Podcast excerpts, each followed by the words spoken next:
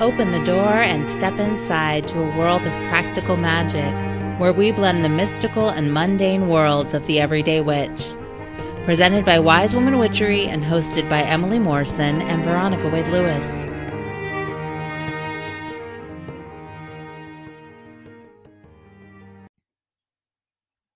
Hello, and welcome to The Witch Next Door.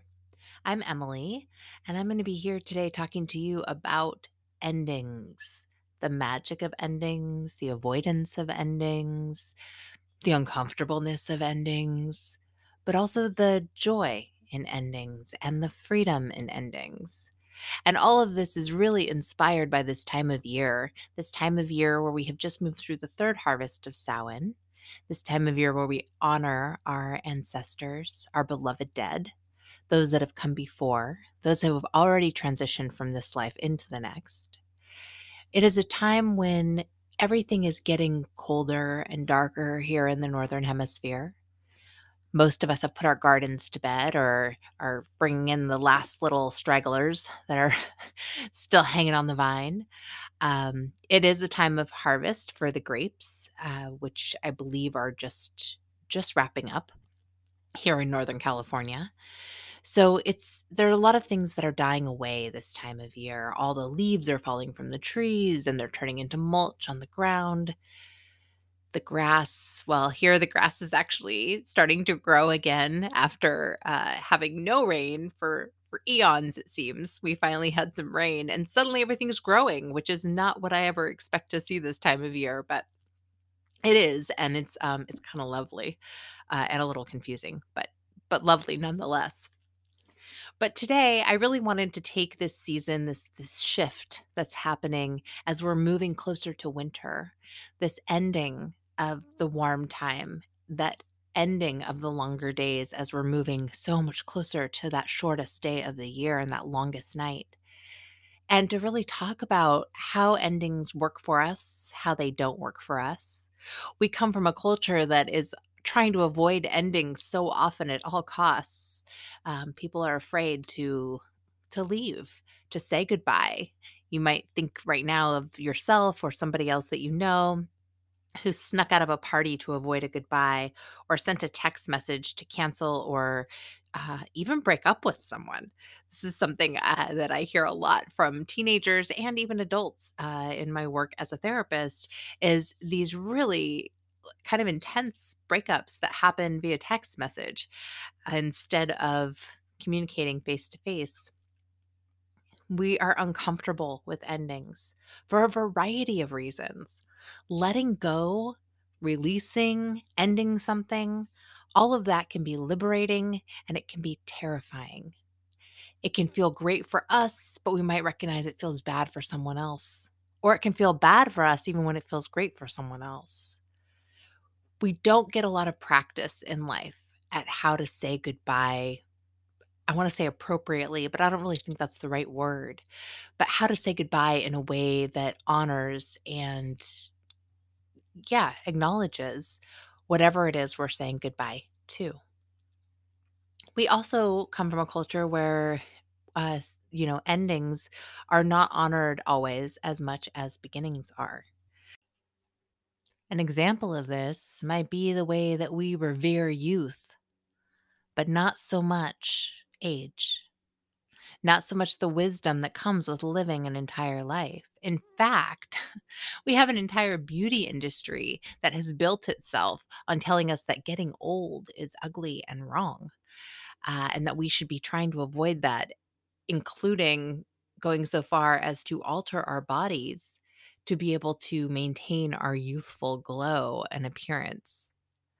Now, I don't buy into that personally. I think there's massive value in in aging and in the wisdom that comes with aging and in connecting with our elders um, and in connecting with our youth. I think the more bridges we create through the generations, the more we all benefit in so many ways. But our culture avoids it, avoids aging, avoids death you know, how often do we talk about death? Not that often. Now, as I'm getting older and more and more people that I know have passed, um, and more and more people that I know are dealing with the loss of a loved one or ailing loved ones, the more common those conversations become. But there is still a discomfort that can come from those conversations and people not really knowing how to sit with that energy of loss. Whether it's because it makes us face our own mortality or whether it's because we don't want to deal with our own grief or or fear our own de- grief, excuse me, or don't really know don't really know how to respond or how to support someone you know, there's lots of reasons that we avoid this topic, but it happens a lot. So, I want to talk today a little bit about the value in honoring these different stages, the value in honoring endings, and the value in letting go. Uh, and and within that there is magic. You know, we talk a lot about cycles and magic, the cycles of the seasons, the cycles of the moon the endings and the beginnings and the endings and the beginnings and how it loops back over and over again and it's actually one of the things i love the most about my magical practice is the way that i tune into all of that and it cycles through and cycles through. But i think it becomes easy to forget or get cast aside that within endings there is space for something new to begin. And that sometimes in order to find that space for that something new to begin, we have to move through something like an ending that has potential to be painful. And that feeling grief and sadness and loss aren't necessarily bad things. They actually can create a state of grace that we can find a lot of wisdom and growth within. So, in honor of this Samhain season, let's talk a little bit about endings. Let's talk a little bit about letting go. Why do we hold on? There's so many reasons. You could ask yourself that right now. Why do I hold on to things? What answer do you give yourself? I'm afraid of loss. I love this thing. I don't want to let it go. It makes me unhappy, but it's what I know and it's familiar, and the unknown is really scary. Those are just a few answers. I'm sure there's a myriad more where those came from. But just sitting with the simple fact that letting go of something can be hard.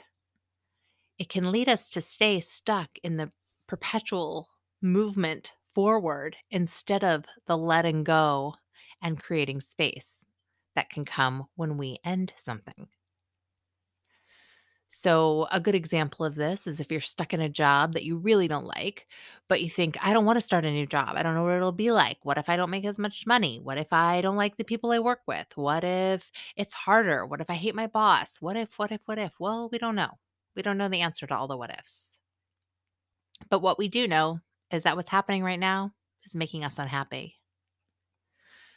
So, by ending that job, by walking away, which is scary, not gonna lie, it can be real scary, but it creates an opening for something new to come in. And we don't know what that something is. And sometimes that fear of the unknown is enough to keep us stuck. But when we're stuck, our energy becomes stuck. When we're holding on to something, we're not allowing for movement. And when we're not allowing for movement, there's no room for change. There's no room for transformation and there's no room for growth. There's no room for those new goodies to make their way into your life because it's filled up with some funk. So, letting go of things and being willing to face an ending actually is in your benefit. Trust me. I know when I lay it out like this, you're probably like, well, duh. But when you're in it and you're feeling that feeling of stuckness, it's really hard to think about actually letting go, actually taking that step. The other thing that happens when we hold on to something for whatever reason, whether it's because we love it so much or it makes us uncomfortable and we're afraid of the unknown, or whatever other reason you can come up with for holding on to something, when we hold on to something, we create a contraction in our bodies.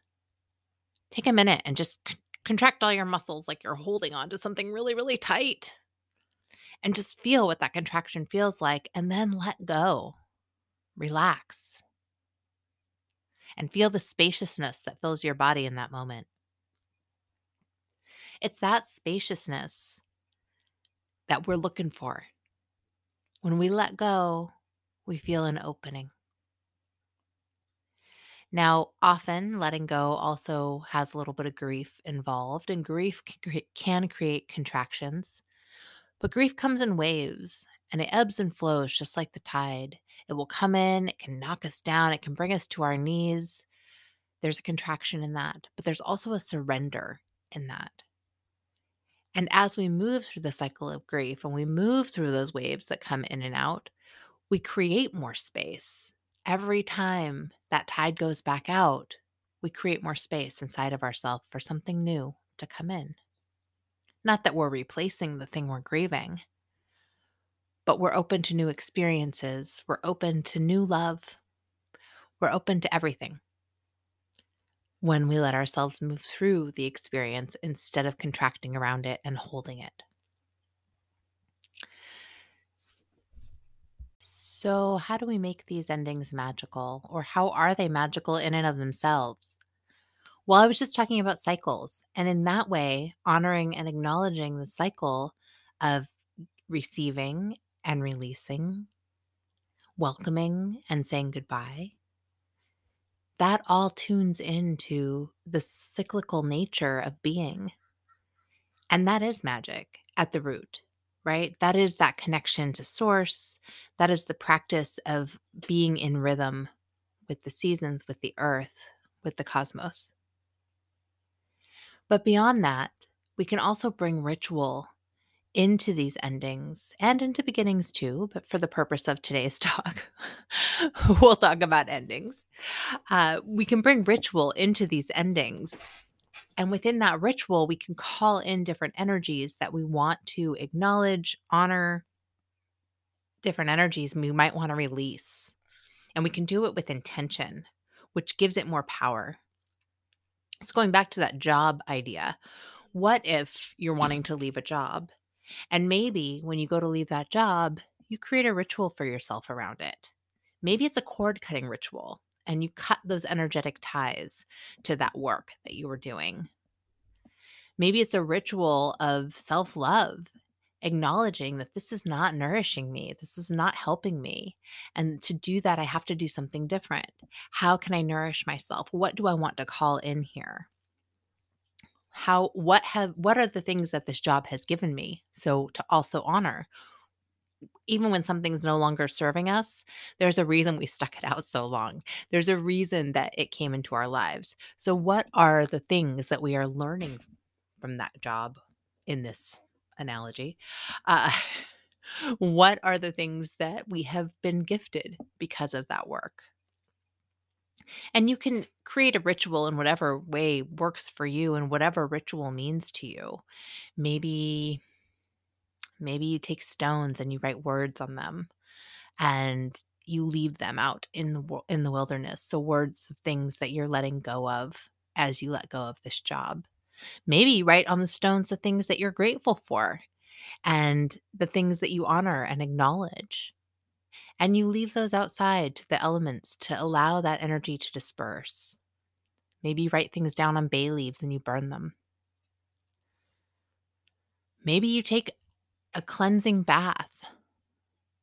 Maybe you take a cleansing bath at the full moon and you allow yourself the weeks between the full moon and the new moon to just shed a little bit every day of the tension, of the stress, and when the new moon comes, you do another ritual and you call in the things you're wanting to fill that space with.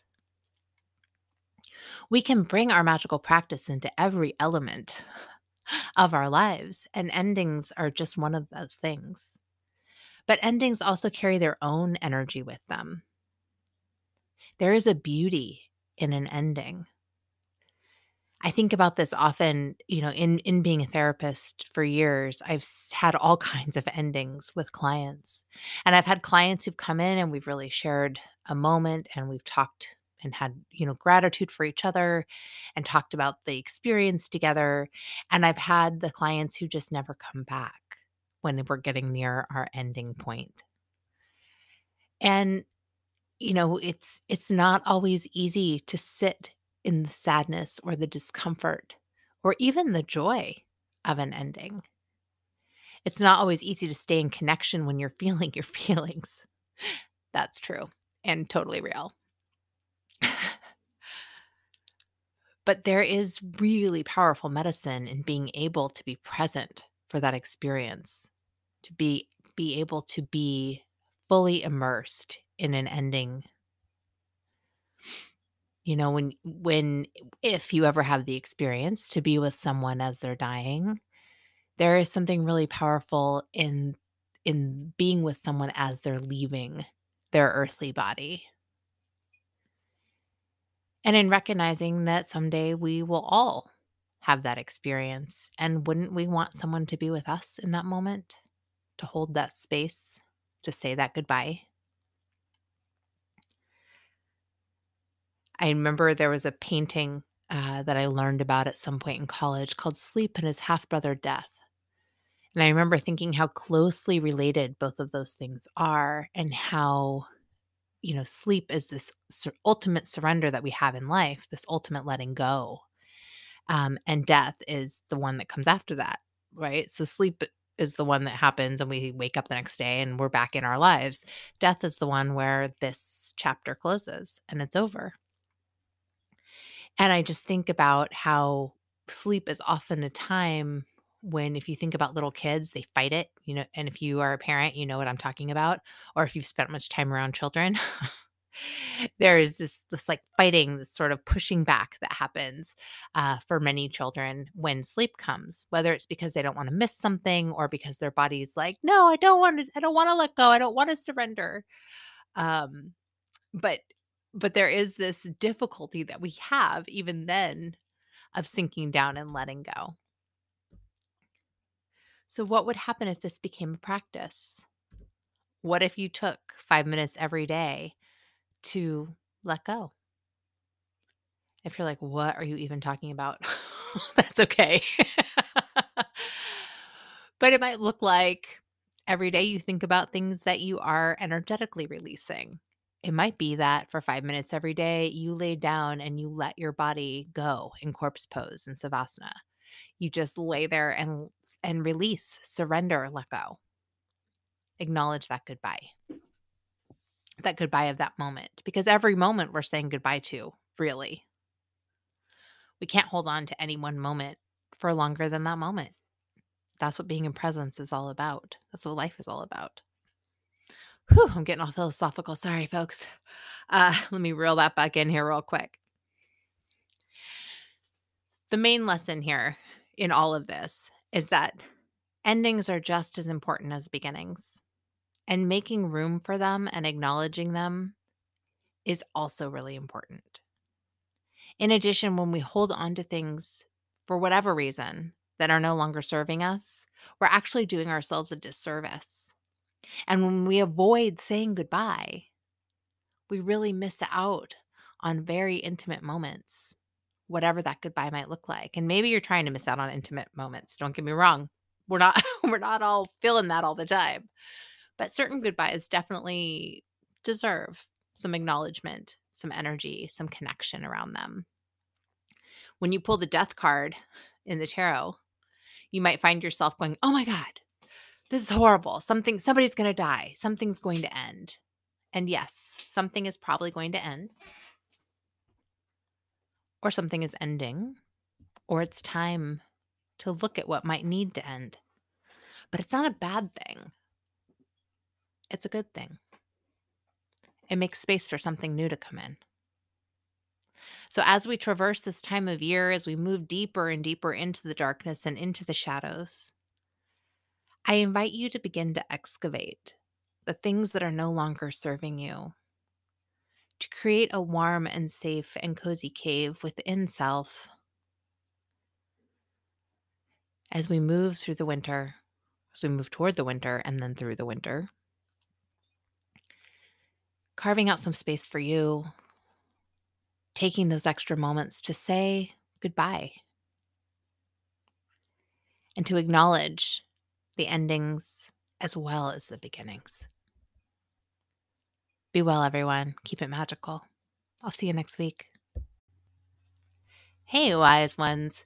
Is there something you've been wanting to learn about, hear about, understand a little more in the magical realm? If yes, drop us a line. We'd love to hear from you. You can email us at wisewomanwitchery at sonic.net or message us on Facebook at wisewomanwitchery or on Instagram at Wise Woman Witchery. However, you decide to reach out, we would love to hear from you, and we're always open to your suggestions and your feedback. Thanks so much for tuning in and being a part of our community. Thanks so much for listening to Witch Next Door. If you like what you hear, you can click the anchor support link in the description of this podcast. And if you want to help other people like you find us, you can do that by, You can rate us, you can review us, or you can subscribe. right? And Yeah. you could do all those things. You could just click the little stars, you know, and give us like Little some gold comments. stars and a little comment. Yeah. How was this for you? You know, whatever. Love it. I totally love it. it. That way, people who are checking out podcasts will be like, hmm, that Veronica and Emily sound like an interesting listen. I think I'll pop over there. Or, wow, they're off the hook. We'll go listen to them. Those people can't stop laughing. This must be some, there must be something good here. I could use a good laugh. Yeah. Anyway, so do that, please. We'd appreciate it. It does help other people find our podcast, and uh, and then we also really love to hear from you. So if you have feedback, that's another way to get it to us. Uh, you can also always write us at wisewomanwitchery at sonic.net.